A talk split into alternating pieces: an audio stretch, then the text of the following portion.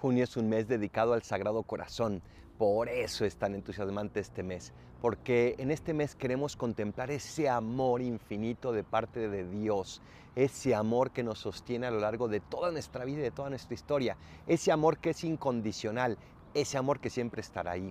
El Sagrado Corazón significa que Cristo nos ama, que Dios se compromete con nosotros, tanto que se hizo hombre que tomó carne.